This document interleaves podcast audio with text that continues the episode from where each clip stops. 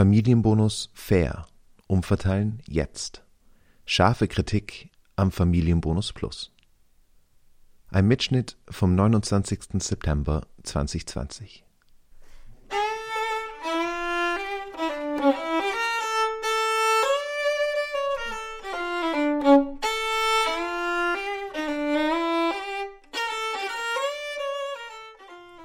(2019) hat die türkis-blaue Bundesregierung den Familienbonus Plus eingeführt. Er ersetzt den bisherigen Kinderfreibetrag und die Absetzbarkeit von Kinderbetreuungskosten. Der Familienbonus kommt jedoch nicht allen gleichermaßen zu und manche können diesen gar nicht beziehen. Er ist einerseits an den Bezug der Familienbeihilfe gekoppelt und andererseits an ein steuerpflichtiges Einkommen. In Österreich sind Einkommen über 11.000 Euro im Jahr steuerpflichtig. Kinder, die in Haushalten leben, deren Einkommen unter diesen 11.000 Euro liegen, gelten als arm oder mindestens armutsgefährdet. Das betrifft in Österreich fast jedes sechste Kind. Weil sie keine Einkommensteuer zahlen und der Familienbonus Plus nicht negativ steuerfähig ist, sind ausgerechnet diese Haushalte vom Bezug des Familienbonus nahezu ausgeschlossen. Der Familienbonus Plus ist noch dazu nach Einkommen gestaffelt. Je höher das Einkommen, desto höher die Unterstützung. Unter ÖVP und FPÖ waren es noch 1.500 Euro pro Kind im Jahr. Mit den Grünen wurde diese Summe auf 1.750 Euro erhöht. Im Gegensatz dazu erhalten Geringverdienerinnen im Jahr 250 Euro. Seit der Erhöhung unter Türkis-Grün sind es 350 Euro geworden. Circa ein Viertel der Haushalte in Österreich können den Familienbonus Plus nicht im vollen Umfang ausschöpfen. Das betrifft in etwa 550.000 Kinder. Jeder 10. Haushalt geht völlig leer aus, was circa 150.000 Kinder betrifft. Vom Bezug des Familienbonus ausgeschlossen sind insbesondere Frauen, Alleinerzieherinnen, Migrantinnen und einkommensschwache Familien. In dieser Ausgabe des Mosaik Podcasts hören wir eine Podiumsdiskussion der Initiative Familienbonus fair – Umverteilen jetzt. Die zivilgesellschaftliche Initiative hat sich vor 2 Jahren als Reaktion auf den neu eingeführten Familienbonus Plus zusammengeschlossen, um eine gerechtere Verteilung der finanziellen Mittel für Familien zu bewirken. Sie rufen zum einen gut verdienende Personen, die auf ihren Familienbonus verzichten können, dazu auf, diesen zu beantragen und umzuverteilen. Dazu finden sich auf ihrer Plattform relevante Familienprojekte verschiedener Organisationen. Der Link dazu findet sich im Beitrag am Mosaik-Blog und hier in den Shownotes. Zum anderen haben sie eine Reihe von Forderungen für eine gerechte Abänderung oder Alternative zum Familienbonus Plus aufgestellt. In diesem Podcast hören wir eine Diskussion dieser Forderungen. Am Podium saßen dabei Iris Hanebeck vom Aufstand der Alleinerziehenden, Elisabeth Klatzer von dem Femfiskal und Attac sowie Erich Fenninger von der Volkshilfe. Die Moderation verdanken wir Alexandra Grubner und Johannes Pflegerl. Ihr habt auch einen wunderschönen guten Abend von meiner Seite. Mein Name ist Johannes Pflegerl, beruflich arbeite ich an der FH St. Pölten am Department für Soziales. Das ist das Department, das Sozialarbeiterinnen ausbildet und leitet dort das INSEAL, das Institut für Soziale Inklusionsforschung. Das ist das Forschungsinstitut des Departments, das sich mit vielen Fragen auch von Inklusion beschäftigt. Ich bin selbst Teil dieser Initiative, das aber in meiner, als Privatmensch, weil ich auch sozusagen eigentlich nicht einsehe, dass die Gutverdienenden noch mehr bekommen sollen und die dies dringend brauchen, eigentlich weniger. Das hat mich auch sehr empört, muss ich sagen, so im Sinne von, warum ist das so, und wird auch da noch verstärkt. Ganz zu Beginn der Diskussion möchte ich kurz die Person am Podium vorstellen. Zu meiner Linken Elisabeth Klatzer, Wirtschafts- und Sozialwissenschaftlerin, Forscherin, Aktivistin, seit 2010 in Forschung und Beratung, auch selbstständig tätig. Und seit den Anfangsjahren bei Attac sehr aktiv. Schwerpunkte sind Wirtschaftssteuer und Budgetpolitik und feministisch-sozial-ökologische Transformation von Wirtschaft und Gesellschaft.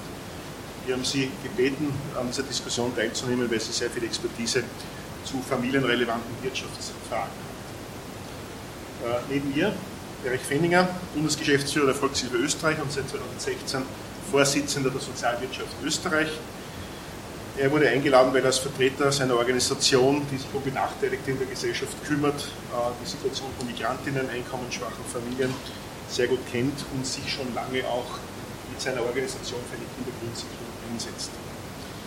Links von ihm Iris Hanebeck, Aktivistin, sehr stark auch aktiv im Aufstand der Alleinerziehenden. Sie haben wir eingeladen, um insbesondere auch aus Ihrer Sicht die Sichtweise von Alleinerziehenden zu vertreten. Ich glaube, sie kann aufgrund ihrer Expertise und ihres politischen Engagements auch hier sehr viel beitragen. Ja, ich möchte nun ganz zu Beginn mit einer ersten Frage beginnen und die Diskutantinnen bitten, um ein kurzes, einschätzendes Eingangsstatement. Also bitte eher kurz, weil wir wollen ja dann auch die Forderungen ausführlicher diskutieren. Ich würde Sie bitten, ganz kurz zu beurteilen, wie ist der Familienbonus aus Sicht Ihrer besonderen Expertise, mit Ihrem besonderen Blick, den ich auch kurz vorgestellt habe. Welche Konsequenzen ergeben sich dabei für die Gruppe, deren Situation Sie besonders gut kennen? Und ich würde Sie bitten. Danke. Danke für die Einladung, danke für die Veranstaltung. Ich bin da vom Aufstand der Alleinerziehenden. Das ist ein politischer Zusammenschluss, der sich im Jahr 2017 gebildet hat in der eigenen Erfahrung von Diskriminierung, von strukturellen Faktoren, die Ungerechtigkeit schaffen in Gesetzeslagen, aber auch Stigmatisierung am Jugendamt, die Probleme am Arbeitsmarkt, Wohnungsmarkt. Und wir haben uns eben gebildet, weil wir erkannt haben, wir sind alles Alleinerziehende in Wien, dass es keine politische Vertretungsorganisation gibt, die klar gegen Patriarchat, gegen Kapitalismus, gegen Rassismus die Stimme erhebt, aus einer alleinerziehenden Perspektive. Und haben uns auf zwei Ebenen, also ich sage das jetzt kurz, damit ich so, wo ich politisch auch verortbar bin, als Eingang. Die eine Ebene ist eben dieser individuelle Zusammenschluss, also solidarisch zu sein, eine Anlaufstelle zu sein für Alleinerziehende, die in Notlagen geraten sind und wir in unserer Gruppe Expertisen mittlerweile haben, was Umgang am Jugendamt anbelangt, was am Arbeitsmarkt Diskriminierungen sein könnten, wo Anlaufstellen sind, manchmal auch ganz basic, wo kriege ich gratis Nachhilfe oder welchen finanziellen Input könnte man noch bereitstellen. Und die zweite Ebene ist eben dieses Aufmerksammachen auf diese krassen Schieflagen, die Alleinerziehende in Österreich strukturell jeden Tag vor die Füße geschmissen kriegen. Also da geht es ganz stark um Unterhaltsgesetz, also ums Unterhaltsgesetz, aber auch andere Diskriminierungen, die uns in dieser Armutsfalle beständig halten. Ich sage das deswegen, weil Alleinerziehende in Österreich zu 42%, also fast jede zweite Alleinerziehende, mit ihren Kindern in Armut lebt. Und jetzt spezifisch auf den Familienbonus. Es ist im Eingangsstatement bereits erwähnt worden, armutsbetroffene Kinder und Familien bekommen diesen Familienbonus nicht. Alleinerziehende sind im besonderen Ausmaß davon betroffen, weil Alleinerziehende nicht nur die ganze Care-Arbeit machen in aller Regel, sondern auch Lohnarbeit müssen gehen. Und aber in den seltensten Fällen auf ein Lohnniveau kommen, dass dieser Familienbonus geltend gemacht werden kann, schon gar nicht, wenn mehr Kinder da sind. Und nochmal spezifisch zum Familienbonus. Im Familienbonus ist jetzt festgehalten worden, dass es Voraussetzung bei dieser Splittung, also 50-50 beide Elternteile, die Voraussetzung ist, dass der gesetzliche Unterhalt geleistet wird. Und es wird dann nachher noch eine Diskussion werden. Der gesetzliche Unterhalt gibt es in Österreich de facto so nicht. Und den als Voraussetzung im Familienbonus einzuführen, macht der ganzen Rattenschwanz hinten nach, was wir eigentlich dann diskutieren müssen, um Gerechtigkeit zu fordern. Wir sagen, die Person, die Care-Arbeit leistet, soll diesen Familienbonus kriegen, wenn es ihn weiterhin gibt. Aber prinzipiell sind wir für diese Abschaffung, für die sofortige Beendigung von dieser diskriminierenden und hochproblematischen Umverteilung von unten nach oben. Genau. Das Vielen herzlichen Dank. Erich, dürfte ich dich fortsetzen? Ja, auch danke, dass ich eingeladen worden bin, aber noch größerer Dank für die Initiative. Ich finde es toll, dass ihr euch da als Bürgerinnen und Bürger zusammengeschlossen habt und so eine Initiative aufgebaut habt. Und das ist ja immer mit Anstrengung und Handeln und Tun verbunden.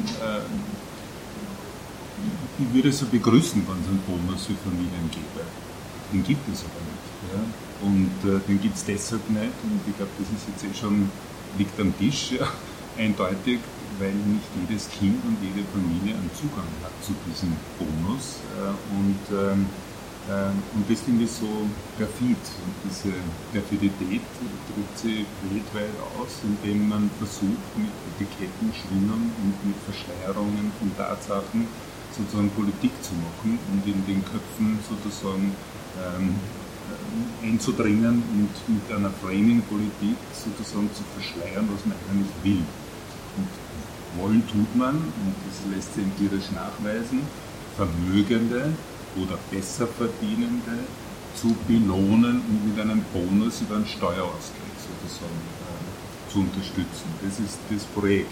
Und das nennt man nicht Vermögendenbonus oder Steuererleichterung für die Gutverdienenden, meistens männlichen Personen, sondern man tarnt es mit Familienbonus, um darauf an Mehrheiten aufzubauen und einen falschen Anschein zu entwickeln. Und das ist, finde ich, so empörend.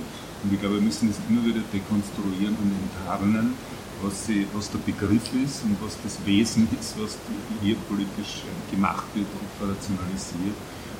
Und das Zweite ist, und das in einer Welt, die so ungerecht geworden ist, wie sie in der Vergangenheit eigentlich so nicht war, die Vermögenden mehr geworden sind und die Armut weltweit zugenommen hat auf dem Planeten. Und so ist es auch in Österreich, dass es eine totale Auseinanderdriften der Gesellschaft gibt, also auf der Metaebene, auf der Subjektebene. Ich komme ja aus der Sozialarbeitswissenschaft und leidenschaftlich von meiner Position her, Sozialarbeiterin finde ich unnatürlich und empörend.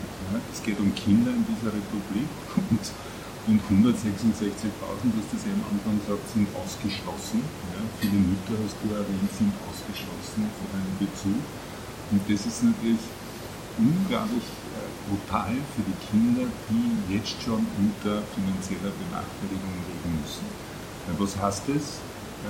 Wir beforschen es ja auch zum Beispiel im Wohnbereich, ja, dass Kinder formulieren, ich bin unzufrieden, weil vielleicht könnte ich doch eher meine Wohnung verlieren, also unsere Wohnung, und davor habe ich Angst. Ja. Also dass Kinder, und davon ist jedes fünfte Kind betroffen in Österreich, also die Angstzustände haben, ob die Wohnung in einem Monat später oder in einem Vierteljahr später überhaupt gesichert ist. Oder die Bildungsproblematik, wo Kinder Bauchschmerzen haben, chronische Erkrankungen aufbauen, weil sie sich in der Schule, auch unter dem gegenwärtigen Schulsystem, nicht wohlfühlen. Die armutsbetroffenen Kinder meistens den Schulbereich nicht als Ort des Schutzes erleben, sondern eher des Hinausprüfens und der Exklusion erleben. Und das geht weiter, dass halt auch die armutsbetroffenen Kinder weniger Freundinnen haben. Ja? Und der Mechanismus ist klar, wir brauchen uns nicht zurückerinnern. Wann baut man einen Freundeskreis auf? Man muss selber einladen. Wenn die Eltern in der Lage sind, ein Geburtstagsfest zu zelebrieren, dann kommen halt die Kinder und dann wird man selber eingeladen. Aber die Kinder laden niemanden ein, weil sie es nicht können, weil der Raum klein ist, weil die Eltern sich dafür genieren und bilden auch weniger Freunde schon am Beginn. Und wenn sie in die Schule kommen, sind sie aber schon deutlich benachteiligt, wie vom Kinderklinikum in Deutschland zur Sozialscreening gezeigt hat. Also ich mag das schon zusammenfassen. Also auf der einen Seite, auf der Metaebene ist es unerhört, einen Etikettenschwindel zu betreiben, der uns suggerieren will, wir würden was für Familien tun. Sie wollen nichts für Familien tun, sondern für Vermögende tun und pfeifen auf Armutsbetroffene, auf wenig Verdienende in aller Brutalität und sind noch so perfide, indem sie sozusagen das so framen und falschen Anschein erwecken. Und das Zweite ist, wenn man sich mit der Armut von Kindern beschäftigt, dann ist es einfach wirklich empörend. dass diese Kinder ausgeschlossen sind von so einem Fördersystem und das öffentliche Mittel ist im Eingangsstatement der Familienbonus definitiv nicht zu den schon ohnehin benachteiligten Gruppen gehört wird. Vielen Dank. Ja, was soll ich sagen? Anschließend an dem, was der Erich Fenninger gesagt hat, möchte ich beginnen mit dem, was wir nicht sagen sollen, nämlich diesen, wie du es genannt hast, perfiden, türkisblauen Propagandabegriff wiederholen. Denn der ist tatsächlich perfide, wie auch die Konstruktion dieser Steuererleichterung für Besserverdienende nach oben hin. Vielleicht sollten wir wirklich sagen, auch anschließend an das letzte unfaire Kinderbenachteiligungsoffensive würde besser treffen. Ist vielleicht ein bisschen lang, aber das ist, was es ist. Unfaire Kindebenachteiligungs- oder Diskriminierungsoffensive. Es wurden genannt die 550.000 Kinder, die weniger oder nichts bekommen. Ich habe Zahlen von der Arbeiterkammer gesehen, die sogar sagen, rund 700.000 Kinder kriegen entweder nur weniger oder nichts davon. Also noch höhere Zahl eben und viele nicht. Oder vielleicht überlegen wir uns einen anderen Begriff, Frauen die Arbeit und Männern das Geld zuschupfer. Ist eigentlich das, was gemacht wird. Wiederum, die Alexandra hat es schon genannt, Frauen haben nach wie vor rund 70% der Versorgungsleistungen in der Familie zu tätigen und bekommen aber nur ein Viertel dieser Gelder zugute. Und bei Männern ist es genau umgekehrt, nämlich bei einem Teil der Männer, den besser verdienenden Männern. Also insofern könnten wir uns hier wirklich oder müssen wir uns hier wirklich bessere Begrifflichkeiten überlegen, denn du hast, glaube ich, auch erwähnt, es geht darum, Dinge in die Köpfe zu bringen. Und vielleicht noch zu dem, was Schwarz-Blau damals oder Türkis-Blau damals wollte und Türkis-Grün jetzt fortsetzt. Offenbar ist es dieses nicht nur besser Verdienende und Vermögende zu belohnen, sondern auch die Staatseinnahmen zu senken. Und das ist halt ein wunderbares Element. Es geht wieder ein bisschen runter, 1,5 Milliarden, die jährlich im Budget fehlen. Und damit ist wieder einmal die Frage, wo wird dann eingespart? Und hier geht es darum, diese Perspektive Sozialstaat auszuhungern. Das dürfen wir bei all diesen Debatten um wieder so ein Propagandabegriff Steuererleichterungen oder die Steuerbürde senken, was ja eigentlich auch ein falscher Begriff ist. Das dürfen wir nie vergessen, dass das eines der großen Projekte von Türkis ist, Türkis-Blau war und jetzt aber weitergeführt wird. Also hier als zusätzliches Element dieses Kämpfen um ausreichende Steuereinnahmen, denn nur dann, nämlich auf der Ausgabenseite, kann man sehr viel machen, um Erleichterungen, um Benachteiligungen auszugleichen. Und wenn uns die Staatseinnahmen zunehmend runtergekürzt werden, dann fehlen die Mittel für soziale Dienstleistungen, für Infrastruktur, die gebraucht wird. Einen Satz noch. In der Vorstellung ein Teil hat gefehlt, aber geht auf meine Kappe, und zwar bin ich bei der Femfiskal aktiv. Das ist ein Netzwerk für geschlechtergerechte Budget- und Steuerpolitik. Wir hatten übrigens gerade, bevor Corona begonnen hat, eine Kampagne Wir lieben Steuern, denn diese Kürzungspolitik war ja damals sehr stark im Gange, auch Konzernbesteuerung wieder runter etc. Da ist uns Corona dazwischen gekommen.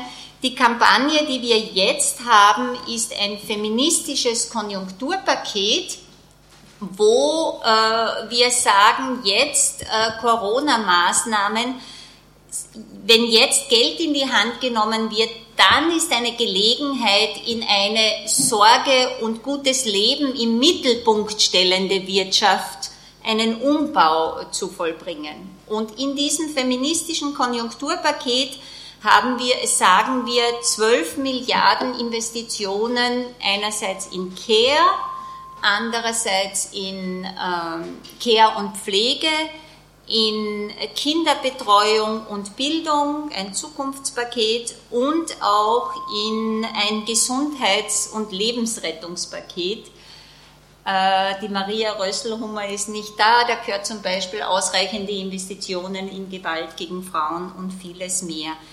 Das heißt, so ein Akzent, wo wir jetzt auch gut schauen müssen, ist, wofür brauchen wir das Geld und wohin soll es gehen? Nicht diese quasi verschleierte Politik, mehr oder weniger verschleierte Politik für Vermögende, Besserverdienende und auch die großen Konzerne und Unternehmen. Wir wissen ja, in der COFAG werden Milliarden und Abermilliarden verteilt, ohne dass wir wissen, wohin sie gehen.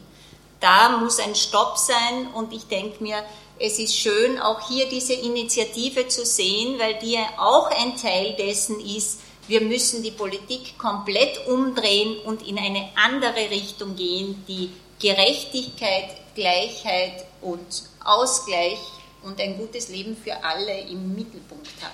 Also vielen Dank. Gut, vielen herzlichen Dank für Ihre Eingangsstatements. Im Vorfeld der Diskussion haben wir alle Teilnehmerinnen befragt und darum gebeten, konkrete Mindestforderungen für eine Reform des Familienbonus Plus darzustellen, die sicherstellt, dass Familien fair und inklusiv gefördert werden. Aus den genannten Forderungen haben wir in der Initiative, eigentlich uns konkret einige aus der Gruppe, eine Synthese der Positionen erstellt, die wir jetzt Punkt für Punkt hintereinander zur Diskussion stellen wollen.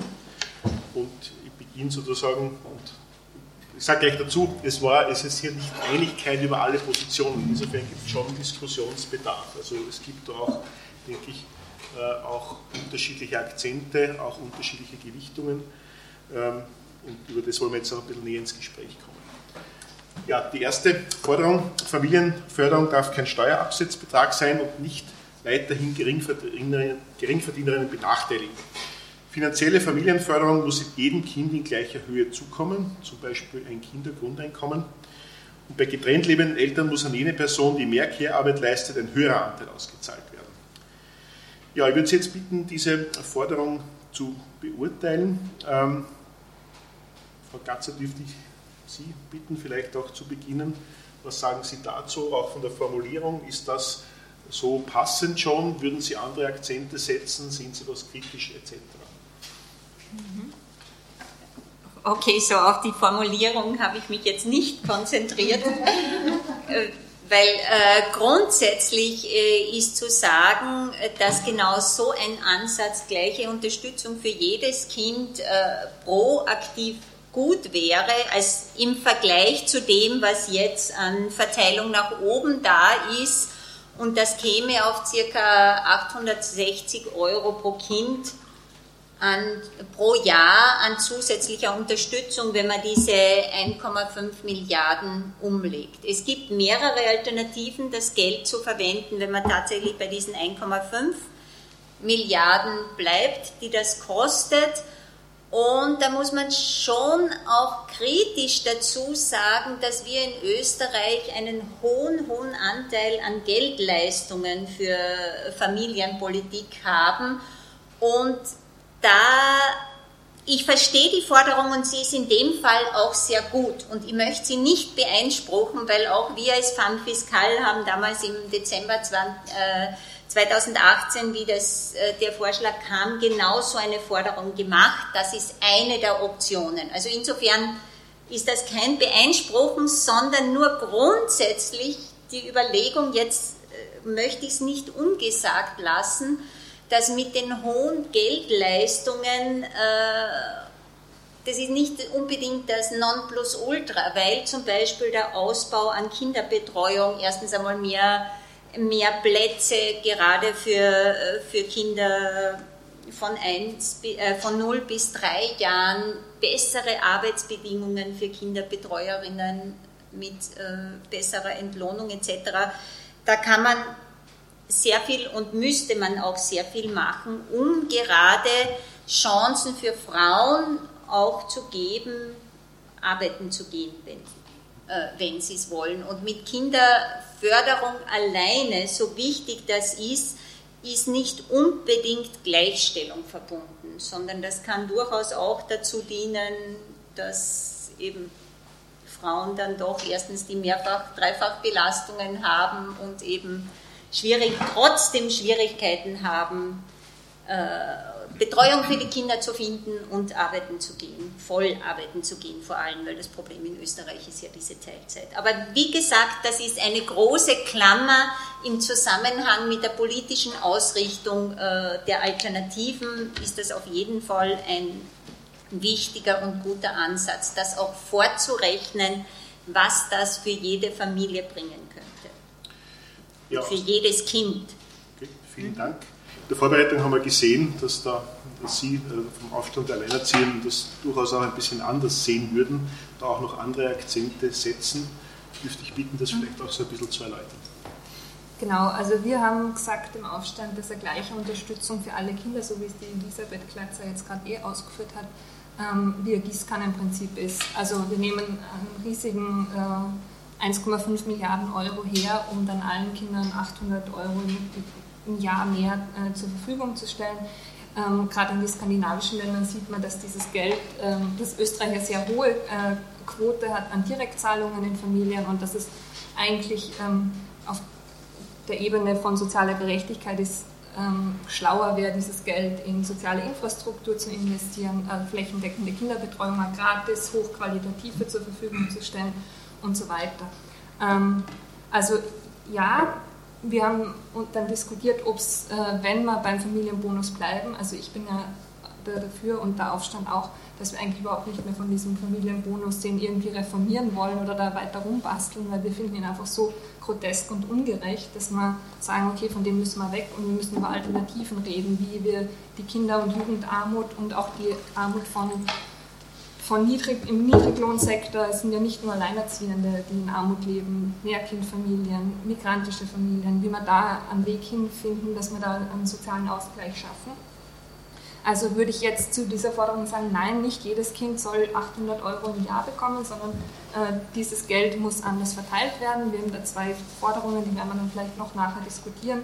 Eben die Kindergrundsicherung, um Armut zu verhindern, ist Forderung, und die zweite ist Entlohnung für Care-Arbeit, weil das einfach auch Arbeit ist. Natürlich kann man sagen, das verhindert jetzt die Beteiligung von Frauen am Erwerbsarbeitsmarkt, aber das verschleiert auch diese Argumentation, dass die Arbeit, die zu Hause verrichtet wird, Arbeit ist und sozial und ökonomisch abgesichert werden muss. Also wir reden da von Einkommensbezügen, Pensionsbezügen, weil die Tatsache derzeit ist, dass Frauen, vor allem Alleinerziehende, sowohl diese unbezahlte Care-Arbeit zu Hause leisten, als auch am Erwerbsarbeitsmarkt zu niedrigen Löhnen oft arbeiten gehen für die ökonomische Absicherung der Familie.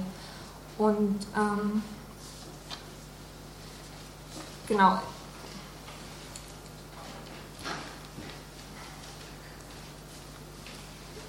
Okay. Ja, ich hätte noch gern was gesagt, aber ich habe es verloren. Okay. So. Wir können gerne auf das dann zurückkommen. Ich glaube, es ist noch ausreichend Zeit. Erich Fenninger, was müsste aus deiner Sicht noch ergänzt oder anders gestaltet werden, wenn wir jetzt bei dieser ersten Forderung bleiben? Auf andere Dinge kommen wir dann noch. Also bevor ich es beantworte, möchte ich versuchen zu sagen, was meine Position ist. Ja? Und ich glaube, von denen her, also was ich einlade, ist, dass man es von den Kinderrechten her mal denkt.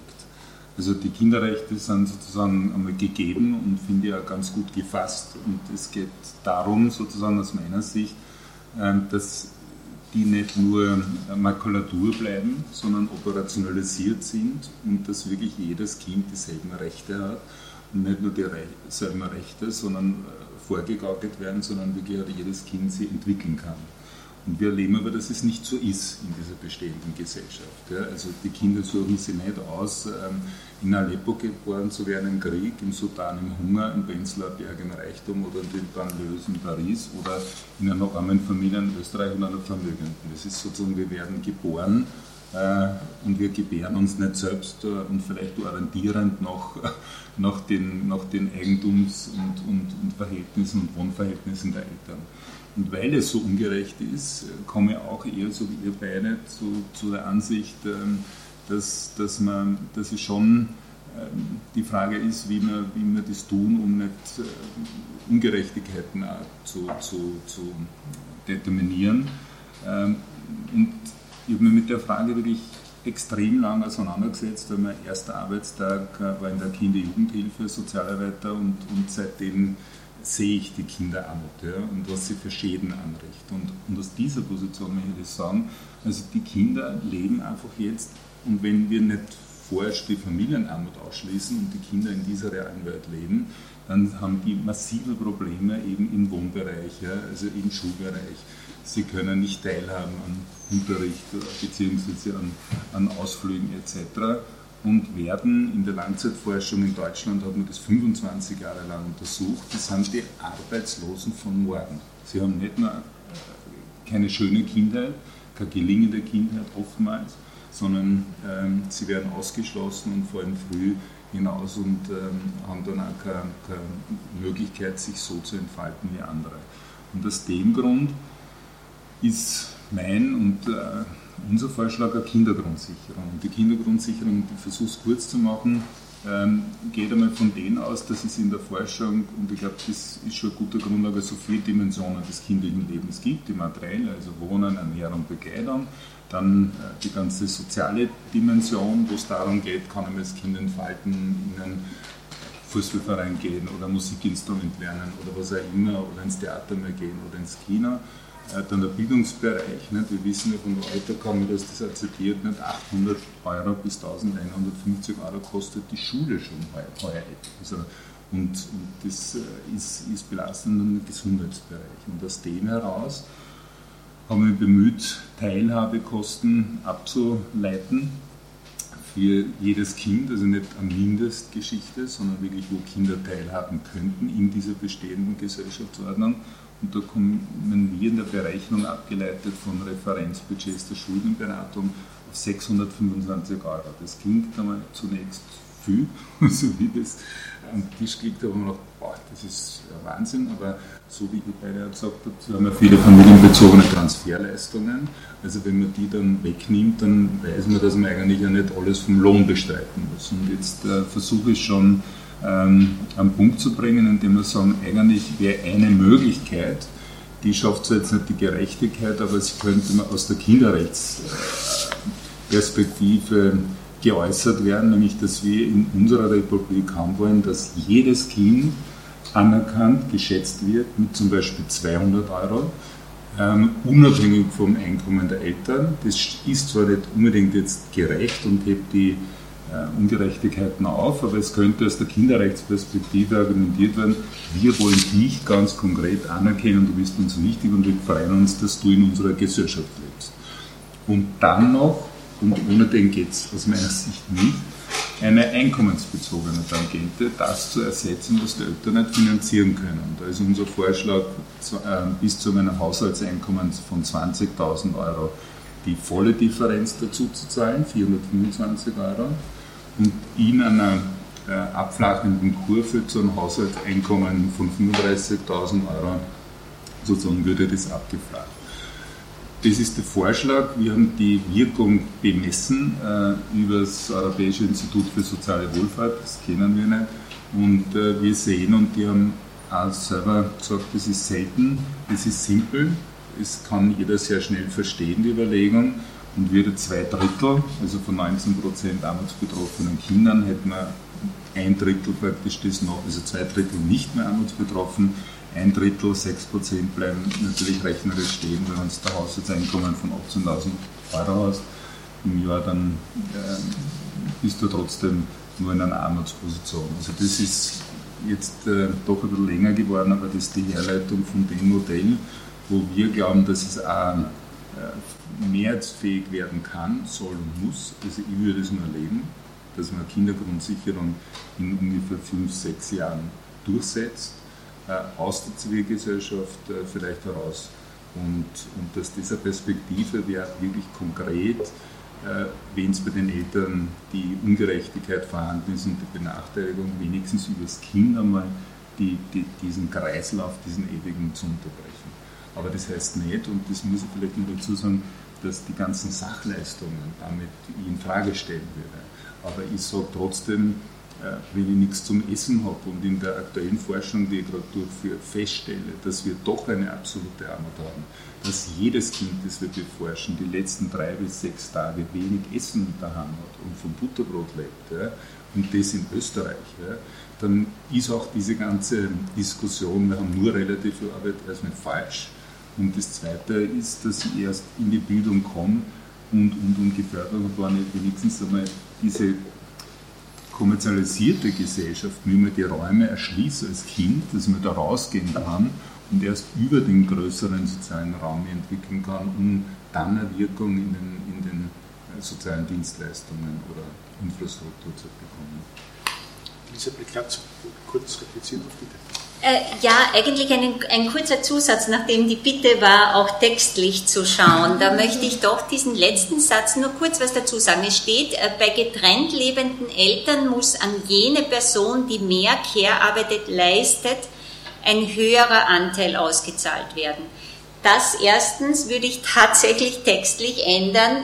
Die Person, die mehr Care-Arbeit leistet, soll den ganzen Betrag bekommen, also nicht nur einen höheren, das wäre dieses eine. Und das ist für mich jetzt noch ein Anlass, etwas nachzuschießen noch, nämlich, dass eigentlich der Ansatz sein müsste, alle familien- und kinderbezogenen Leistungen sind an jene auszuzahlen, die tatsächlich primär die Versorgung leistet. Weil jetzt ist es oft so, das verschwindet in den Hosentaschen der Männer und die Familie oder Kinder haben wenig davon und vor allem auch die Frau nicht. Das heißt, das wäre so ein zusätzlicher, kommt mir erst jetzt eine ganz wichtige Forderung sogar, wo wir in Österreich ja diese immense Ungleichheit haben, dass die Frauen diese Familienarbeit leisten zum Großteil. Dann hat eben auch dieses familienbezogene Geld zur Gänze in die Frauentaschen zu fließen. Als Zusatz. Vielleicht auch noch eine Ergänzung? Ja, 100%ige Zustimmung. Derzeit ist es so im Familienbonus vorgesehen bei getrennt lebenden Eltern, dass entweder 50-50 die Aufteilung ist oder eben 0 und 100 und das je nachdem entweder bei 0 bei der Person, die die überwiegende Care-Arbeit leistet oder die gänzliche Care-Arbeit leistet und 100 bei der Person, die unterhaltspflichtig ist oder umgekehrt.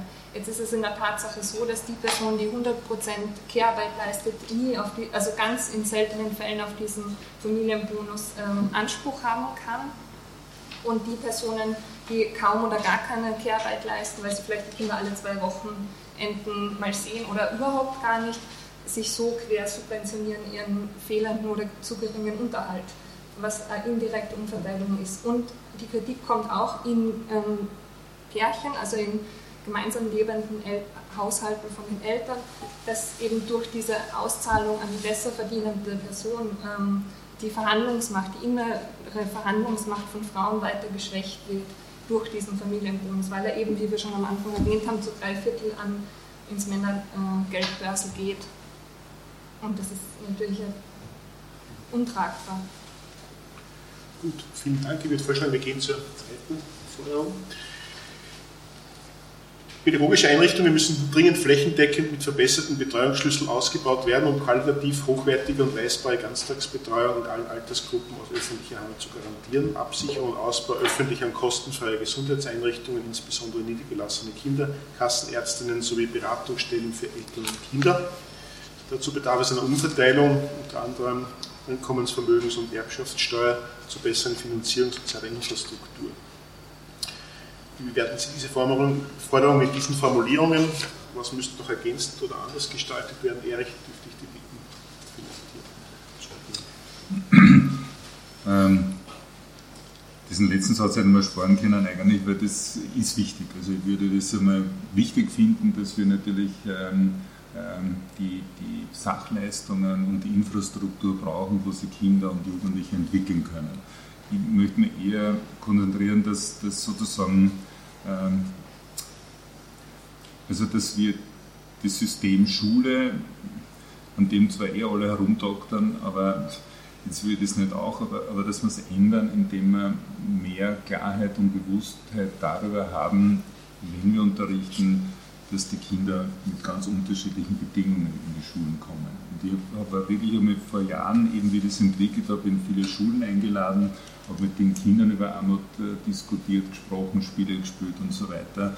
Und mir ist aufgefallen, und dabei habe ich große Bereitschaft von den Direktorinnen und Lehrerinnen erlebt.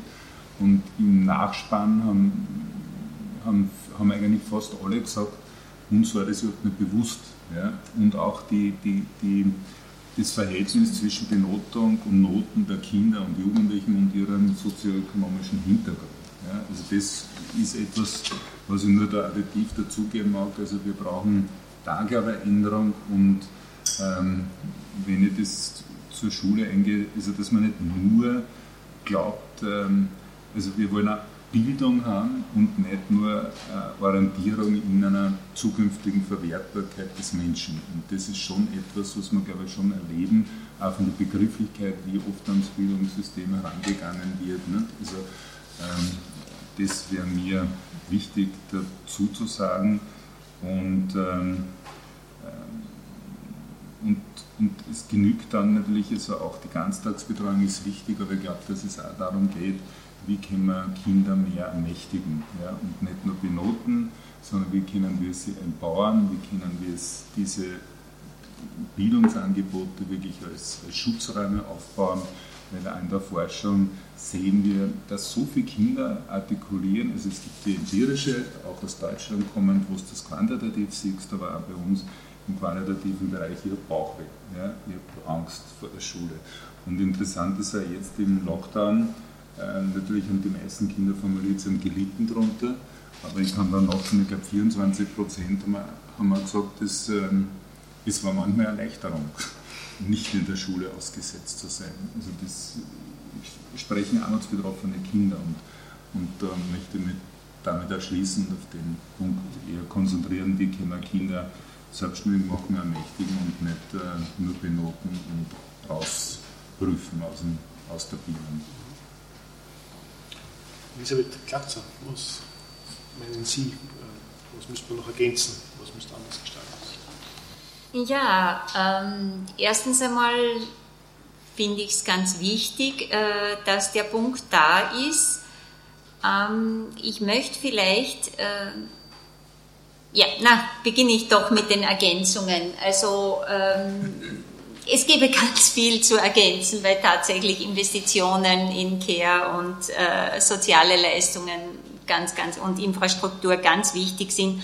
Aber gerade dieser Punkt, du hast es angesprochen, über die Situation und Betroffenheit von Jugendlichen, da finde ich psychosoziale Leistungen ganz wesentlich als ein Grundpfeiler, auch auf Kasse, nämlich vollständig auf Kasse. Haben wir übrigens auch in unserem feministischen Konjunkturpaket drinnen und da haben wir mit ein paar Therapeutinnen gesprochen, wo wir das zusammengestellt haben und die haben gesagt, das ist tatsächlich ein riesen Problem, diese Nichtzugänglichkeit und damit nur ganz selten kommend oder überhaupt nicht und gerade für die es am meisten brauchen. Ich meine, das gilt sowohl für Kinder als auch für Erwachsene, dass das ein ganz wichtiger Bereich wäre. Gewaltschutz natürlich auch.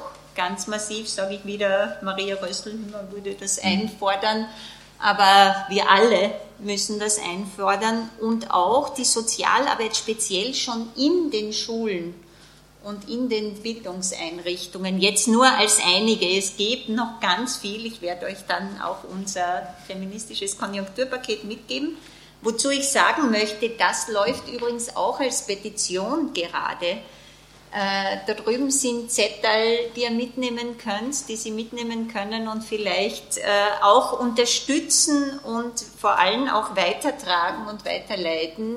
Die Femfiskal arbeitet da im Konnex der 20.000 Frauen, also www.20.000frauen.at, da ist das drauf, aber das steht eher am Zettel. Und mit vielen frauenpolitischen Organisationen, wie auch dem Frauenring, der ja die Dachorganisation ist. Das ist das eine. Das andere möchte ich noch sagen, weil ich es als Ökonomin immer wichtig finde, nicht nur von der sozialen Perspektive zu argumentieren, sondern auch die ökonomischen Fakten auf den Tisch zu legen. Und mittlerweile gibt es relativ viele Studien, die sich anschauen, was sind denn die Beschäftigungswirkungen oder Wirtschaftsentwicklungswirkungen von Investitionen in verschiedene Bereiche. Und es ist für viele Länder ganz klar, dass Investitionen in Care-, Sorge- und Versorgungsleistungen inklusive Kinderbetreuung und alles, was dazugehört, sehr viel höhere Beschäftigungswirkungen haben als Investitionen in die traditionellen Konjunkturmaßnahmen, in den Bau physischer Infrastruktur. Nämlich, dass sehr viel höher ist, so weit höher. Für Österreich habe ich diese Berechnungen nicht gesehen, aber für Deutschland zum Beispiel ist die Beschäftigungswirkung doppelt so groß. Und zwar sowohl, natürlich werden viel mehr Frauenjobs geschaffen, aber beim Vergleich 2% der Wirtschaftsleistung des BIP Investitionen in Care oder eben in physische Infrastruktur schafft gleich viel Jobs für die Männer, beides, aber eben sehr viel mehr für Frauen. Also das heißt auch von der ökonomischen Seite, gerade jetzt, wenn wir die Probleme haben aus dem Lockdown raus und eben Arbeitslosigkeit und die Notwendigkeit, wirtschaftliche Tätigkeit sinnvoll anzukurbeln, nämlich sinnvoll eben in diese, was ihr sagt, soziale Infrastruktur und andere Care-Tätigkeiten, dann macht es auch ökonomisch viel mehr Sinn, das eben in Care zu machen. Und ich finde das einen ganz wichtigen Punkt, weil hier eigentlich immer falsch und eher ideologisch von Seite der Regierung da argumentiert wird, halt die traditionellen Investitionsbereiche und nicht dort, wo es wirklich sinnvoll ist, aus vieler Hinsicht. Iris Hanebeck. Ich würde den ganzen Themenblock ein bisschen gern einbetten in eine radikale neoliberale Agenda, die wir global erleben, aber die wir auch in Österreich erleben, die sich bemerkbar macht in der zunehmenden Privatisierung von sozialen Dienstleistungen, die vielleicht vor 2 Jahrzehnten noch selbstverständlich waren für uns alle und die wir mittlerweile, also die Zusatzversicherung im medizinischen Bereich wird Standard für immer mehr Leute, die Inanspruchnahme von Privatschulen, von Privatkinderbetreuungseinrichtungen. Also wir erleben an dieser neoliberalen Agenda und auch diesem Diskurs, der dahinter steht, also wir sind ständig diesem Diskurs der Entwertung ausgesetzt. Also das öffentliche System ist das schlechte System und das private ist das Gute. Und in diesem Mindsetting bewegen wir uns die ganze Zeit. Das ist politisches Framework und das haben wir alle internalisiert. Und das drückt sich dann eben aus, dass es eben immer weniger öffentliche Infrastruktur gibt, gerade unter Schwarz-Blau hat man es gesehen, wie massiv Kürzungen in sozialen Bereichen, wie zum Beispiel die niederschwelligen Elternberatungsstellen stattgefunden haben, wo erste Anlaufstelle ist für soziale Beratung, für psychologische Hilfe, für medizinische Basics. Ich selber lebe im 10. Bezirk, das ist der Bezirk mit der größten Bevölkerungsdichte, also an Höhe in Wien. Der höchste Kinderanteil von ganz Wien und die engsten Wohnverhältnisse. Und da erlebe ich zum Beispiel, dass es seit Jahren jetzt schon die Forderung gibt, dass es zu wenig Kassenstellen gibt. Also es fehlen konkret über 10 Kassenstellen im niedergelassenen öffentlichen Kinderarztbereich. Das führt dazu, dass man, wenn man auf öffentliche Ärztinnen und Ärzte angewiesen ist, von Therapieplätzen rede ich noch gar nicht, da haben wir im Aufstand massive Probleme.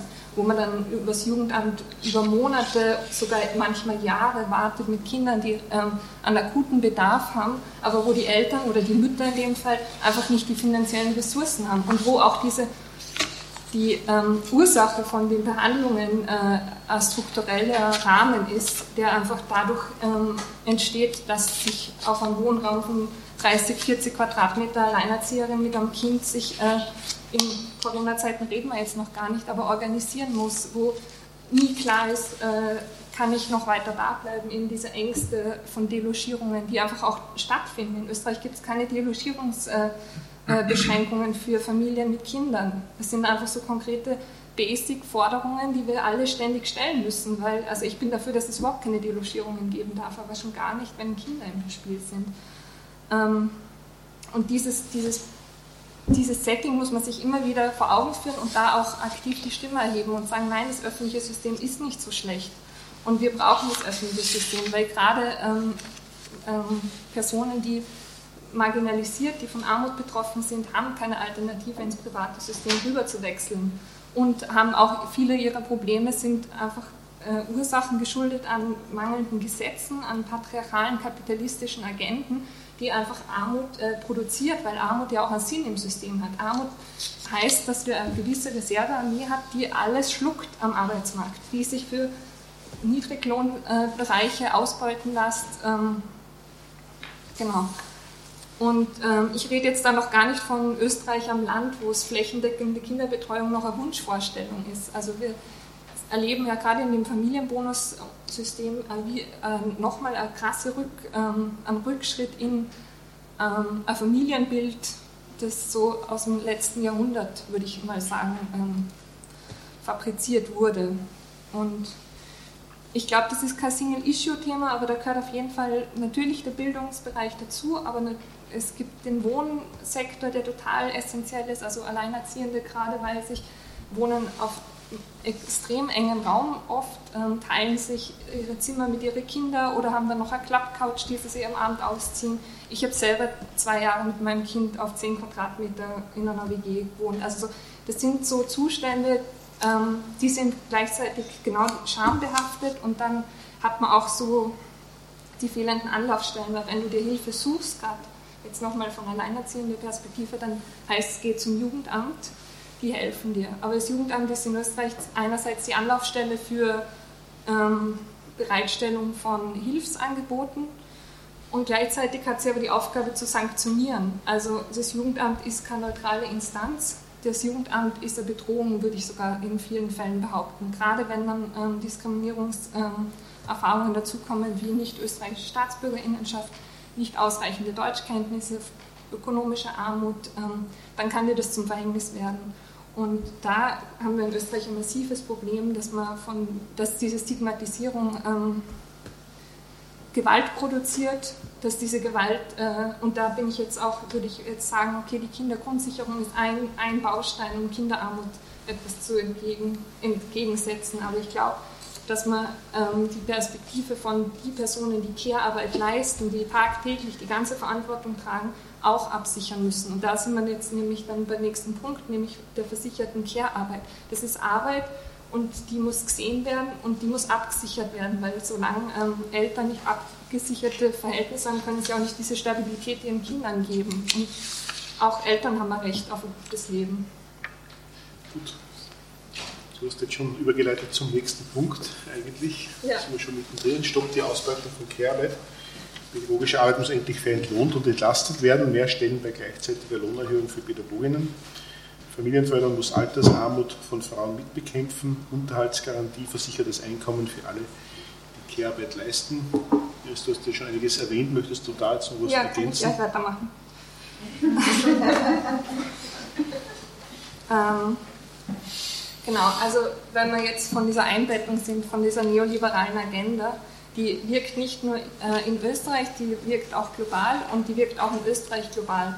Das heißt, wenn wir von diesem weißen, emanzipierten Feminismus von Frauen hören, wir schaffen alles, wir vereinbaren die Lohnarbeit, wir vereinbaren Familie, wir vereinbaren dieses und jenes, dann heißt das in den meisten Fällen, dass da hinten jemand kommt zum Putzen, jemand vielleicht ein Nanny hat, vielleicht die 24-Stunden-Pflegerin aus der Slowakei, die Oma und den Opa betreut.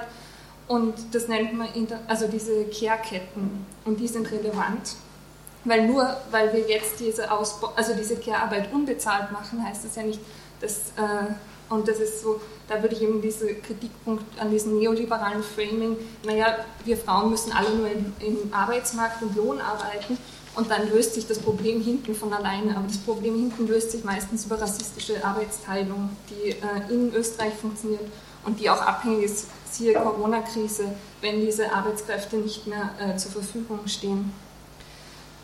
Wir von Aufstand fordern deshalb, dass Care-Arbeit entlohnt werden muss, dass es eine Pensionsversicherung gibt, dass es eine Sozialversicherung für diese Arbeit gibt. Jetzt werde ich gleich hören, das ist komplett utopisch und wie sollen wir dorthin kommen und blablabla. Wir haben letztes Jahr im Wahlkampf im Burgenland gesehen, die SPÖ hat einen Riesenerfolg da eingefangen. Ich bin keine SPÖ-Anhängerin, aber ich möchte sagen, und dann ist das auch immer wieder ausgelegt worden, dass das für eine rassistische Doskozil-Politik gegen Migrantinnen war. In meinen Augen war dieser große Erfolg dem geschuldet, dass Burgenland als erstes Bundesland Pflege in der Familie in einem eingestellten Setting vereinbart hat. Also in Burgenland ab Pflegestufe 5 wirst du für 40 Stunden mit 1700 netto angestellt vom Land, kriegst Kurse und das System ist noch ausbaufähig und es gibt auch Kritiken, dass eben dann vom Pflegegeld Geld für das umgelagert wird, aber prinzipiell ist es möglich und wir sagen, diese Care-Arbeit muss abgesichert werden, weil es ist auch Arbeit, es ist Arbeit, die tagtäglich, die 24 Stunden, 7 Tage die Woche von uns verlangt wird, wo wir nicht auskommen und wo auch das System Kapitalismus diese Arbeit verlangt, weil diese Kinder ja später eine Arbeitsproduktions Reservearmee werden wir. Also wir produzieren das ja nicht gratis. Das ist jetzt aus der marxistischen Perspektive. Aber genau, also wir fordern eben diese Absicherung von Care-Arbeit und diese Entlohnung auf der einen Seite. Gleichzeitig wollen wir auch die Löhne verbessern in Care-Berufen. Weil derzeit ist es so, dass in überwiegenden Bereichen wie Pflege, Kinderbetreuung die Löhne extrem niedrig sind. Das sind klassische Frauenberufe und die sind meistens dann Teilzeit und zuverdienend im Modell Österreich 2020. Das heißt, das Einkommen muss ja dementsprechend nicht so hoch sein. Da fordern wir Preisanpassung oder Erhöhung. Und dieses Thema, da steht Unterhaltsgarantie auf meinem Zettel bei dieser Care-Arbeit. Ich würde aber das zum Kindesunterhalt für nachher mitnehmen, weil das jetzt da nicht zu der Care-Arbeit also ich weiß nicht, ob es da oben auch steht. Mhm. Das gehört für mich im 4. Punkt mit der Kindesunterhaltsdebatte. Okay, 4. Punkt wäre ich dann die Elisabeth Klatzer vielleicht auch dazu. Ja, wozu zuerst so viel zu sagen? Vielleicht sage ich noch einen Punkt zu dem letzten Satz bei der zweiten Forderung, nämlich die Frage der Finanzierung. Es bedarf einer Umverteilung, unter anderem Einkommensvermögenserbschaftssteuer zur besseren Finanzierung sozialer Infrastruktur. Ja, auf jeden Fall, aber ich würde da hinzufügen, auf jeden Fall eine stärker progressive Besteuerung, auch der Einkommen und übrigens alle Einkommen gleich besteuert. Wir haben ja die Situation, dass gewisse Einkommen, nämlich Kapitaleinkommen, geringer besteuert werden. Wenn man Aktien besitzt, plötzlich zahlt man weniger an Steuern.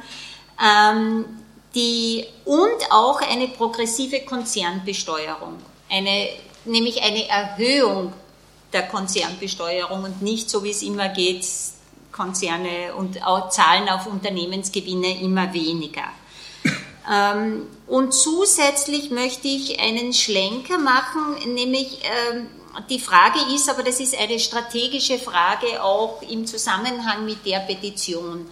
Konzentriert man sich nur auf das, was sozusagen vor Corona war und damit im kleineren Rahmen oder sagt man, es braucht jetzt tatsächlich eine große Offensive, weil es ist so viel deutlich geworden, wo die wunden Punkte sind und die haben sehr viel damit zu tun, dass der öffentliche Sektor, die öffentliche Gesundheitsversorgung und viele andere Leistungen ausgehungert wurde. Zwar nicht so stark wie in anderen Ländern, aber auch bei uns drastisch unterbesetzt, wenn wir uns anhören, was denn da für Überbelastung von denen ist, die in der Pflege sind, die in sozialen Berufen etc.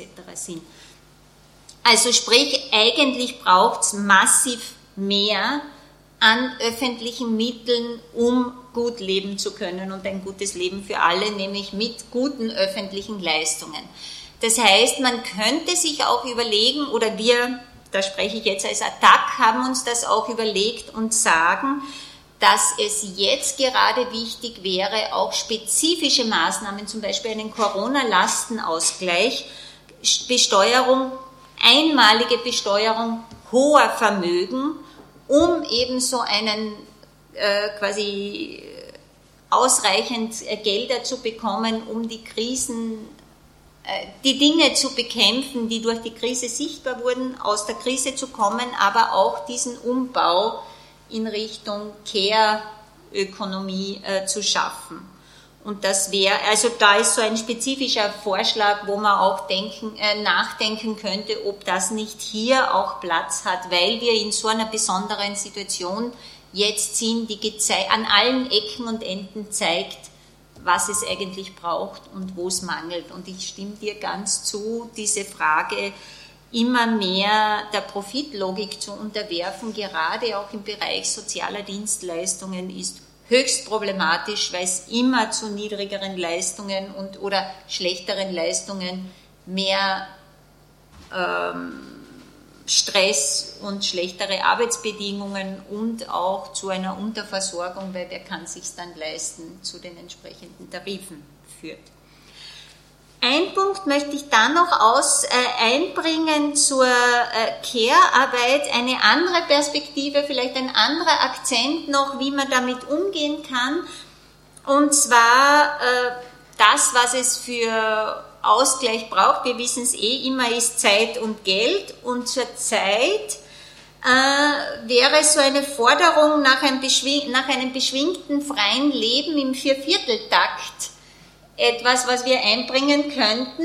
Ich weiß nicht, ob Leute von euch die Frigga Haug kennen, mit ihrer, sie nennt es 4-in-1-Perspektive, finde ich persönlich ein bisschen sperrig, weil man da nicht weiß. Also wie gesagt, ein beschwingtes Leben, das mit der Vision vorangeht, dass alle Menschen eben im Viervierteltakt leben und alle notwendigen Tätigkeiten ausgewogen ausführen. Das heißt sowohl Care-Tätigkeit, Zeit für Care-Tätigkeit, für persönliche Entwicklung, Lohnarbeit und auch fürs politisch Tätigsein. Und das im Schnitt jeweils jedes 4 Stunden pro Tag, dann hat man einen erfüllten Tag und alle haben Zeit, sich auch in die Gesellschaft politisch einzubringen. Ist vielleicht ein bisschen vorausschauende Perspektive, irgendwann wird es das geben, aber wir müssen halt noch ein bisschen in die Richtung arbeiten. Heißt aber auch jetzt primär in Richtung Lohnarbeitszeitverkürzung in einem radikalen Ausmaß hinzuarbeiten, weil das auch ein ganz wichtiger Punkt ist für diesen Ausgleich, nämlich sowohl Entlastung der überlasteten, vorwiegend Frauen, als auch die Möglichkeit einer besseren Verteilung. Das vielleicht noch so als ein Gedanke, diese Zeitverteilung hier auch reinzubringen. Da könnte man noch zu den Pensionen viel sagen, aber das machen wir vielleicht später. Bitte. Ich würde ganz gern anknüpfen noch an den Punkt, wo du diese Care-Situation beschrieben hast, weil jetzt in der Punkt 3 Stopp der Ausbeutung von Care-Arbeit, aber ich glaube, dass schon ein Phänomen zu erkennen ist, dass es die Care-Arbeit für die einen und Care-Arbeit für die anderen gibt. Ja? Also wir sehen schon, dass die Schulsysteme sozusagen so aufgestellt sind, dass wir sehen, dass nicht mehr alle in dieselbe Schule gehen, sondern dass sozusagen hier schon extreme Trennungen passiert. Also die einen gehen in die Besserverdienenden, also die Kinder der Besserverdienenden anderer Schulen in gewisse Schwerpunkte führen als die anderen. Und das finde ich eine unglaubliche Entwicklung, die man auch jetzt in Österreich sieht, die früher eher woanders selber war.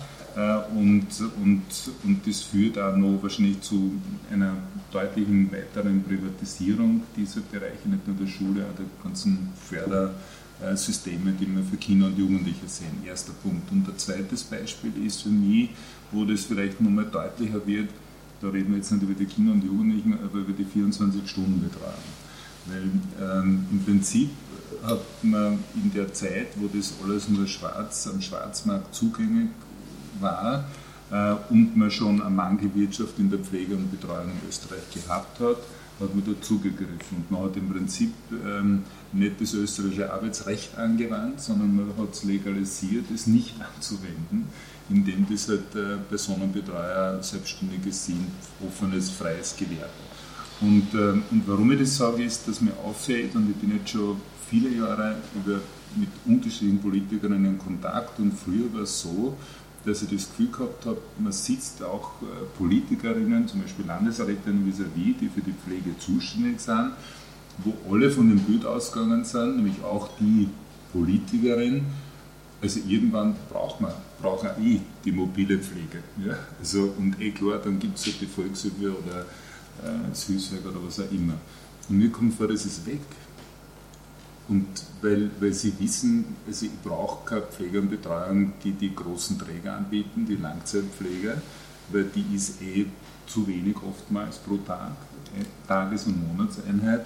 So, es gibt die 24-Stunden-Betreuung eh für die Privilegierten und dann im Alter höheren Einkommensschichten. Und das wollte ich nur sagen, das ist ein Phänomen, das mich beschäftigt, weil ich glaube, dass das auch im Zusammenhang steht mit dem Ausbau von den einen und den anderen in der Care-Tätigkeit, wenn das einigermaßen nachvollziehbar ist. Und das Zweite ist natürlich überhaupt das Wesen der Care-Arbeit, also da würde ich auch nochmal sagen, pädagogische Arbeit, soziale Arbeit, Pflegearbeit und Betreuungsarbeit, das, wo ich mit Begeisterung studiert habe, sozusagen eine Profession, der mächtig die Benachteiligungen versucht zu beseitigen auf der Mikro- und Makroebene, da gibt es halt immer weniger Raum. Ja? In der Pflege geht es nach Stechuhr und nach Indikationen und 3 Minuten für das Insulinspritzen heraus. Also die Berufe, also unsere Professionen werden auch immer mehr ökonomisiert. Dritter Punkt, wir vielleicht jetzt nicht in dem unmittelbaren Text helfen, aber das, was mir auffällt, ist natürlich, dass die ganzen sozialen Dienstleistungen, auch wenn sie gemeinnützig sind, so wie ihr auch sozusagen eine Geschäftsführerfunktion habt, wir stehen alle massiv unter Druck, jahrelang. Ja, wir können immer weniger entwickeln, also da nehme ich alle meine Kolleginnen nur in Schutz, weil du nur unter finanziellen Druck stehst. Wie kannst du die Dienstleistung aufrechterhalten? Also das ist, und das Zweite aber, wo ja die ganze Branche massiv kritisiert, es interessiert sie aufgrund der Ordnungsbedingungen, die auf die Organisationen wirken und die natürlich die Verantwortlichen jetzt, wo es der Haft ist, für das natürlich unter Druck ist, aber wir übersehen komplett den Kernprozess, warum wir gegründet sind. Also erstmal die Mission, also zum Beispiel wir sind gegründet worden, weil es so arme Leute gibt und wir die Verpflichtung haben, gegen Armut zu kämpfen und für die benachteiligte Klasse.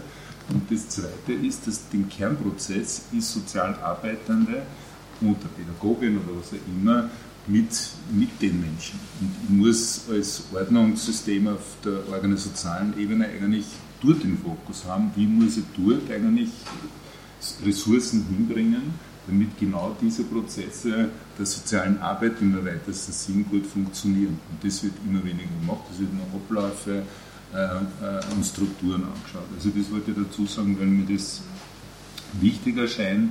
Und dann führt es nämlich dazu auch zu den Gehaltsfragen. Da kann man auch lange reden natürlich, weil es gibt Vergleiche, dass nach Ausbildungszeiten es im Vergleich zu anderen Berufen sich schon einiges getan hat, das muss ich schon auch sagen, aber dass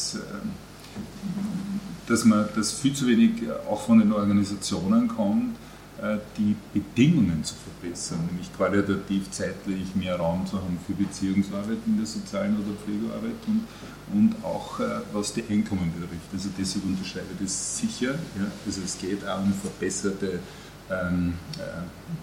Möglichkeiten, die Arbeit auszuüben und natürlich eine bessere Bezahlung und dann auch die letzte KV-Verhandlung. Das war unfassbar, ja? Also was für ein Druck aufgebaut wird. Ja? Also beginnen tut es schon, dass die meisten, also viele Organisationen Arbeitszeitverkürzungen als ablehnen, nicht der Meinung sind, dass wir die Gehälter erhöhen müssen, damit wir die Bedingungen schaffen, auch getrieben aufgrund des Drucks von oben. Ja? Und der Druck ist Wahnsinn. Und wir haben eine Corona-Zulage zum Beispiel beschlossen, 500 €, und dieselben Politiker in ihren Verantwortungspositionen, die klatschen um 18 Uhr am Beginn, die sind dieselben, die jetzt noch immer verweigern, die Corona-Zulage einzupflegen in die Förderung. Ja. Ich finde es unerträglich, solche Figuren und Typen, das sage ich jetzt bewusst, die in verantwortlichen Positionen stehen, ja, und denen es am Ende, wo sie aber politisch handeln müssen, die eine Corona-Zulage einfach nicht nur immer nicht in jedem Bundesland für alle Berufsgruppen anerkannt worden ist. Also da wird es deutlich, ja, das ist einfach für mich immer mehr auseinanderklafft, ja, also diese Versprechen oder auch vielleicht Haltungen, die dann nie operationalisiert werden, wo es um Schutzausrüstungen, wir nur immer keine Schutzausrüstungen bezahlt bekommen und unsere Leute und unsere Kolleginnen, wir sind im Feld, ja, also wir setzen uns dem Problem. Also das wollte ich noch dazu geben, es ist vielleicht nicht ganz das, was ihr für den Text braucht, aber ich glaube, das sind wichtige Punkte, wie wir hier Veränderungen bewirken müssen und auch wirklich massiv die Fördergeber, die Länder und den Bund angehen müssen, dass das unerträglich ist, ja? Bessere Bedingungen für die Kolleginnen zu schaffen in der sozialen und Pflegearbeit. Gut, ich komme zum vierten Punkt.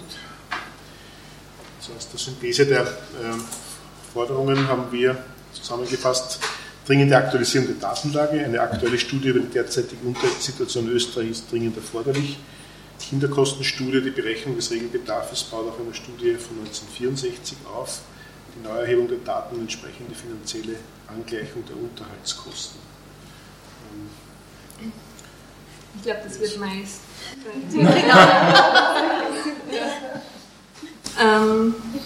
Warum ist das Thema Kindesunterhalt jetzt beim Familienbonus so relevant? Ich habe es vorher kurz erwähnt, um eben als unterhaltspflichtige Person den Familienbonus zu beantragen, steht im Gesetz drinnen, dass der gesetzliche Unterhalt geleistet werden muss.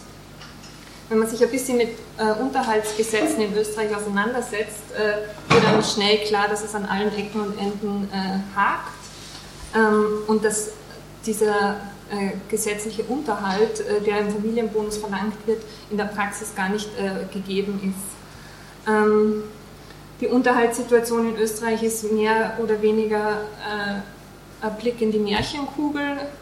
Wir wissen es nicht, es gibt keine Zahlen, es wird nicht erhoben, wie viele Kinder in Österreich in welcher Höhe Unterhalt beziehen. Es gibt einzelne Umfragen von der Universität Salzburg und von der österreichischen Plattform für Alleinerziehende, die aber nicht repräsentativ sind.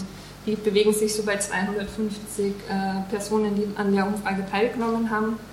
In diesen Umfragen wird klar, dass jede zweite alleinerziehende Person unregelmäßig und zu wenig Unterhalt bekommt und jede fünfte überhaupt gar keinen Unterhalt bekommt. Es gibt von feministischer Seite seit Jahren die Forderung nach einer Unterhaltsgarantie, dass nämlich unabhängig davon, ob die Person, die unterhaltsverpflichtend ist, das zahlen kann oder eben nicht zahlen kann, der Staat einen gewissen finanziellen Beitrag, um diese Unterhaltssicherung zu garantieren, bezahlt.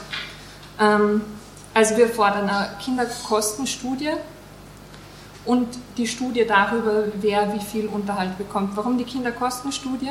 Die Kinderkostenstudie ist eine Forderung seit Jahrzehnten schon zurückliegend und es ist eben das Problem, dass der Regelbedarfssatz, das ist das, was das Jugendamt beanschlagt, wie viel ein Kind in Österreich kostet, auf einem fiktiven Warenkorb basiert, der 1964 erhoben worden ist. Also das Jugendamt bezieht sich auf eine Zahl, die über 50 Jahre lang her ist, was ein Kind in Österreich für einen Bedarf hat an finanziellen, was Wohnraum, Bildung, Kleidung, Nahrung, soziale Teilhabe, Freizeit etc. Das ist ein Skandal, den wissen ganz wenige Leute, das habe ich mittlerweile in so linken Gruppen gelernt, dass es eine riesige Lücke gibt an Wissen über diese skandalösen Gesetzesgrundlagen. Also der Staat Österreich hat keine Unterhaltssicherung, es gibt auch keine Untergrenze. Also der Staat legitimiert, dass es eben zu keiner oder zu einer geringeren Unterhaltszahlung kommt, wie diese schon geringen Regelbedarfssätze. Hingegen schaut der Staat mit der sogenannten Playboy-Grenze, das steht wirklich so im Gesetz, das ist kein Spaß, macht sich große Sorgen von der Überalimentierung. Das heißt, wenn jetzt der verpflichtende Elternteil Unterhalt zahlen müsste und nehmen wir an, ein fiktives Einkommen von 7.000 Euro hätte und davon 17% Unterhalt, zwischen 17 und 20% zahlen müsste, dann wird das Kind an der möglichen Überalimentierung verfallen, das heißt zu viel Geld bekommen. Und dass das ja nicht passiert, es ist einfach wirklich patriarchaler Scheiß, Entschuldigung für den Ausdruck, es ist eine Schutzgrenze nach oben hin, die garantiert, dass es maximal die 2,5-fache Menge vom Regelbedarfssatz gibt.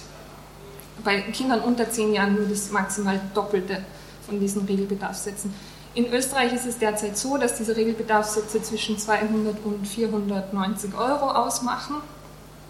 Die verdoppelt sind eben die obere Grenze. Nach unten hin gibt es keine Grenze. Die ÖPA hat bei dieser Umfrage, warum wird kein Unterhalt geleistet? Also diese Debatte ist wichtig, weil halt das auch ein großes Problem ist in der Armutsgefährdung von Alleinerziehenden. Also die Möglichkeiten, warum kein Unterhalt gezahlt wird, ist bei Zahlungsunfähigkeit, besonders wenn es durch Krankheit entsteht,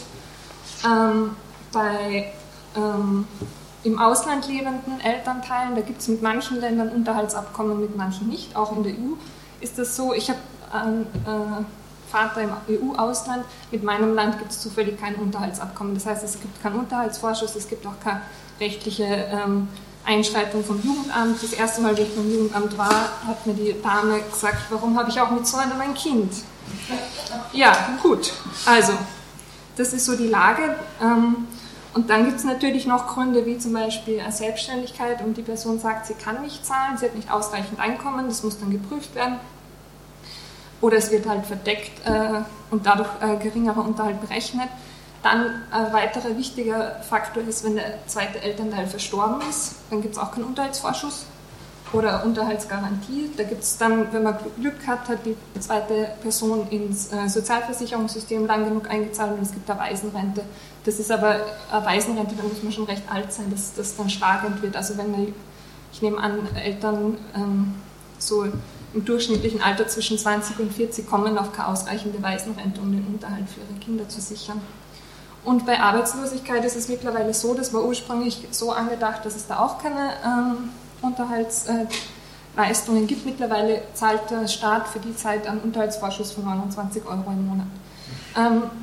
Ich sage das jetzt so, diese 250 Euro ist dieser Regelbedarfssatz. Wir im Aufstand haben durchgehend alle von uns, niemand mehr wird 100 Euro Unterhaltsvorschuss oder Unterhaltsleistungen.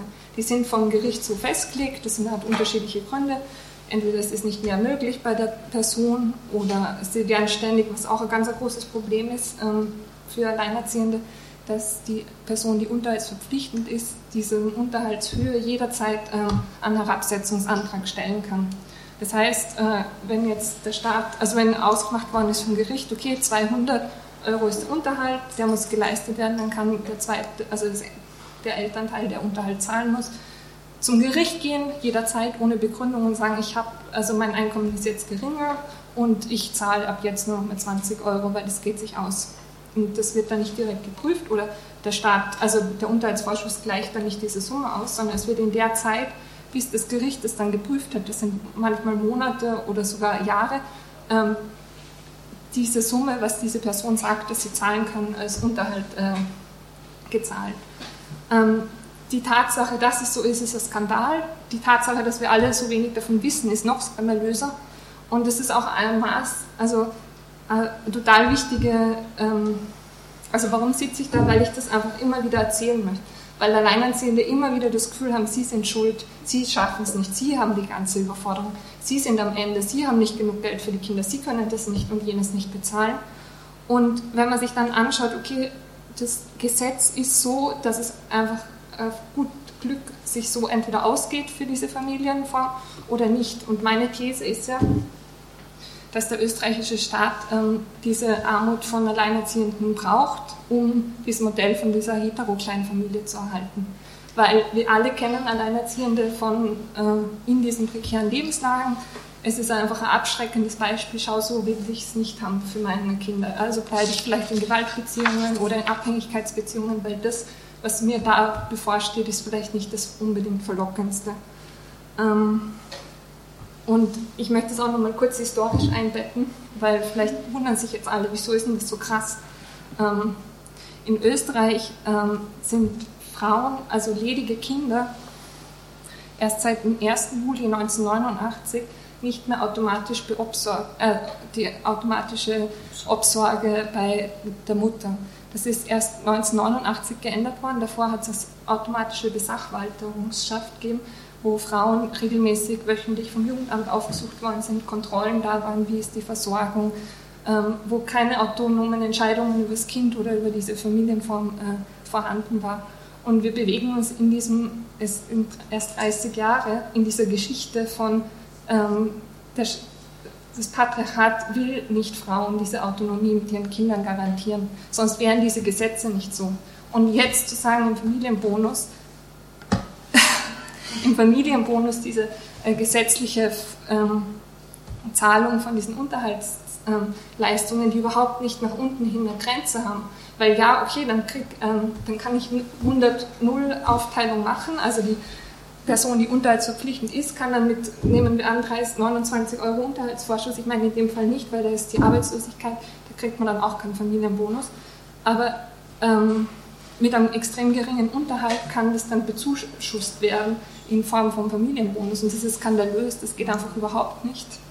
Und deswegen haben wir vom Aufstand unbedingt diesen Punkt. Und wir werden nicht müde, und es sind auch viele andere feministische Vereine, die diese Kinderkostenstudie, diese Unterhaltsstudie, die neue Berechnung von diesem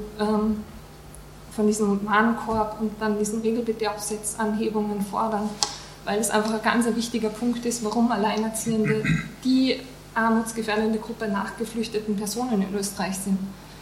Das hat strukturelle Ursachen und das sind im Gesetz. Und jetzt möchte ich noch einen Satz, den letzten dazu sagen, das war jetzt nur die Erklärung zum Unterhalt. Unsere Gruppe ist politisch sehr links verortet, weil wir merken, dass seit spätestens 2015 in Österreich die Väter ohne Rechte immer mehr Einfluss nehmen. Das ist mittlerweile eine Organisation, die haben Strukturen, die haben ein riesiges Büro, die haben Beratungszeiten, die haben Anwälte, die haben einen YouTube-TV-Kanal, Väter ohne Rechte, die hetzen gegen Alleinerziehende, gegen Frauenhäuser, gegen Frauen generell. Die Maria Röstlung habe ich mir gestern angeschaut, auf Väter ohne Rechte wird durch den Kakao gezogen. Frauenhäuser sind die Ursache für die Zerstörung der Kleinfamilie und so weiter. Und die stellen Forderungen wie zum Beispiel die automatische Obsorge bei getrennten Familien.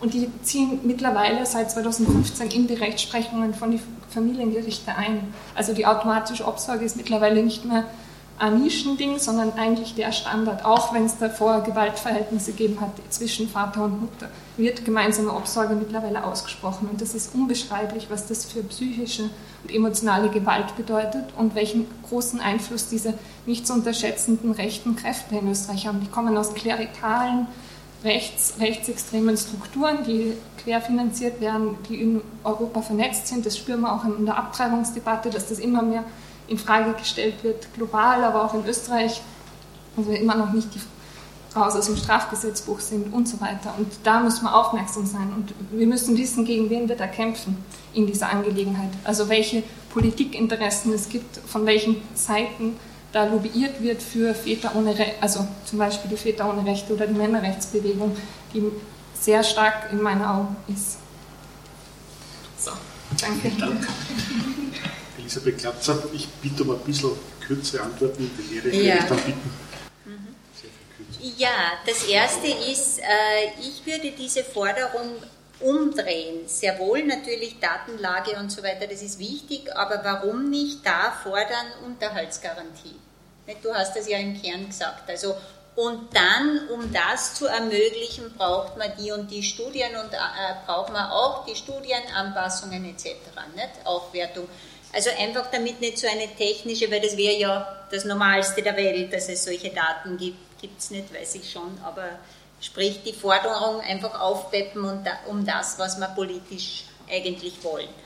Das ist das eine, und wenn wir schon bei Studien sind, was ich auch ganz spannend fände, ist, dass verpflichtend regelmäßigen Studien über die persönlichen und auch volkswirtschaftlichen Kosten von Kindern gemacht werden, im Sinne von, wie viel Einkommensentfall, Karriereverlust etc.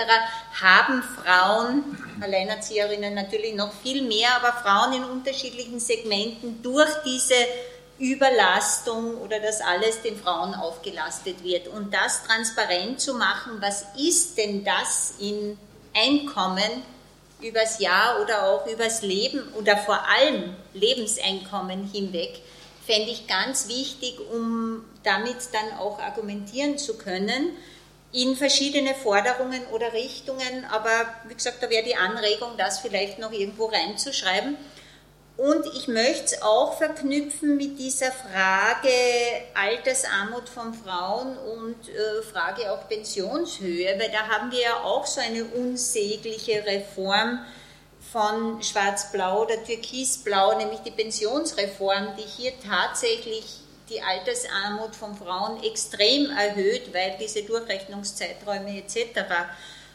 Insofern ist einerseits diese Studie auch wichtig, da dann auch bis ins Pensionsalter reinzugehen, und das andere ist die Frage, wo hier und in welcher Form auch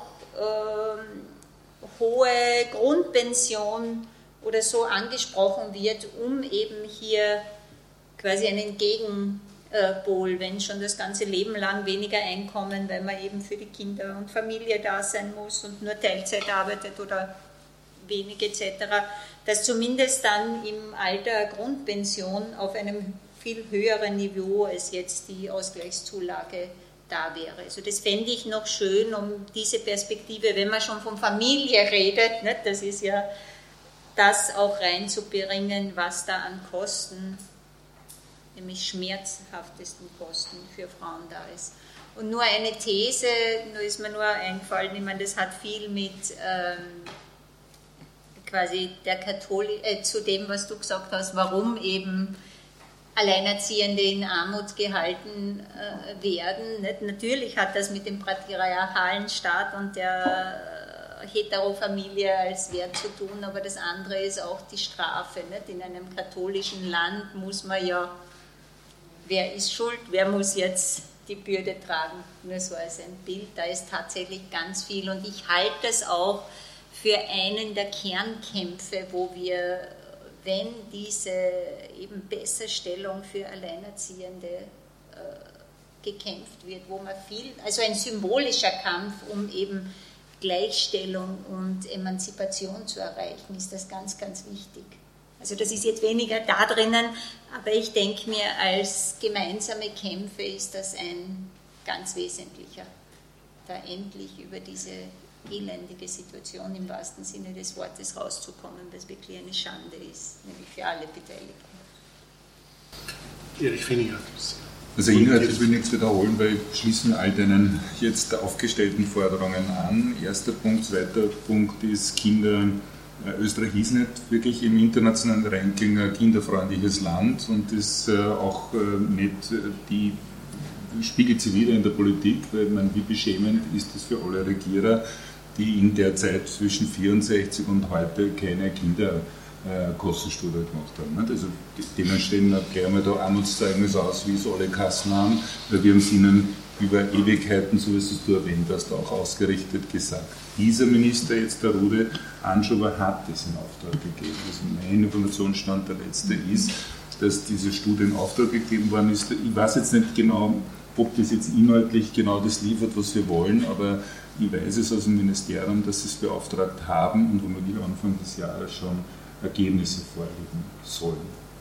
Und der letzte Punkt, der mir jetzt politisch so wichtig erscheint, wo du das, finde ich, toller geschildert hast, nämlich, dass Frauen bis in den 90er Jahren praktisch ansuchen mussten, damit sie die Vormundschaft des eigenen Kindes bekommen. Nicht? Und ich glaube, was sagt uns das? Das eine ist, die männliche Vorherrschaft, die Ungleichbehandlung und so weiter ist nicht nur in anderen Kulturen zu suchen, ja? Und das sind nicht die anderen, die patriarchalisch unterdrückend agieren, sondern das ist schon selbst produziert über Jahrhunderte, durchaus auch über katholische Kirche und Kapital vereint. Also das ist, glaube ich, das eine. Und das zweite ist, glaube ich, was wir uns in Erinnerung rufen müssen, das wurde auch hart erkämpft und erstritten. Das ist nicht vom Himmel gefallen. Wir haben eine Frauenbewegung braucht, die erste, die zweite. Also das war ein harter Kampf von vielen, die sich damals beteiligt haben. Und das sehen wir jetzt, dass man sozusagen nicht davon ausgehen kann, dass alles besser wird. In meiner Jugend hätte man nie gedacht, dass rechtsradikale Regierungen wiederkommen in Europa. Das ist ja nicht denkbar, wenn man glaubt haben, die Welt wird offen, ja, freier und die alten Nazis sterben aus. Ja. Also das war irgendwie meine Vorstellung damals und das war nicht nur ich, sondern viele. Und das heißt, was du jetzt ansprichst, wir müssen einfach permanent Demokratie erkämpfen, Gerechtigkeit erkämpfen, Frauenrechte erkämpfen. Ja.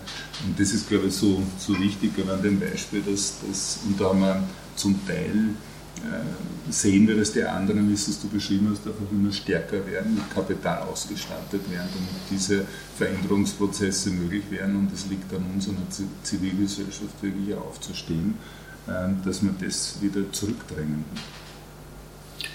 Gut, vielen herzlichen Dank. Es wurde sehr vieles sehr differenziert diskutiert.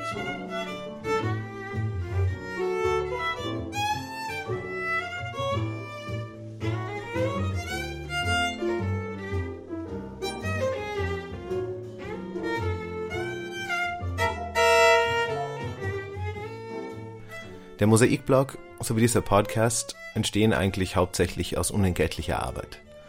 Wir sind allerdings auch spendenfinanziert. Unter www.mosaik-blog.at unter dem Reiter Spenden gibt es die Möglichkeit, einmalige Spenden oder auch Daueraufträge einzurichten. Und die gerade finanziell gut dastehen, könnten sich überlegen, vielleicht noch andere linke Medien etwas zu fördern.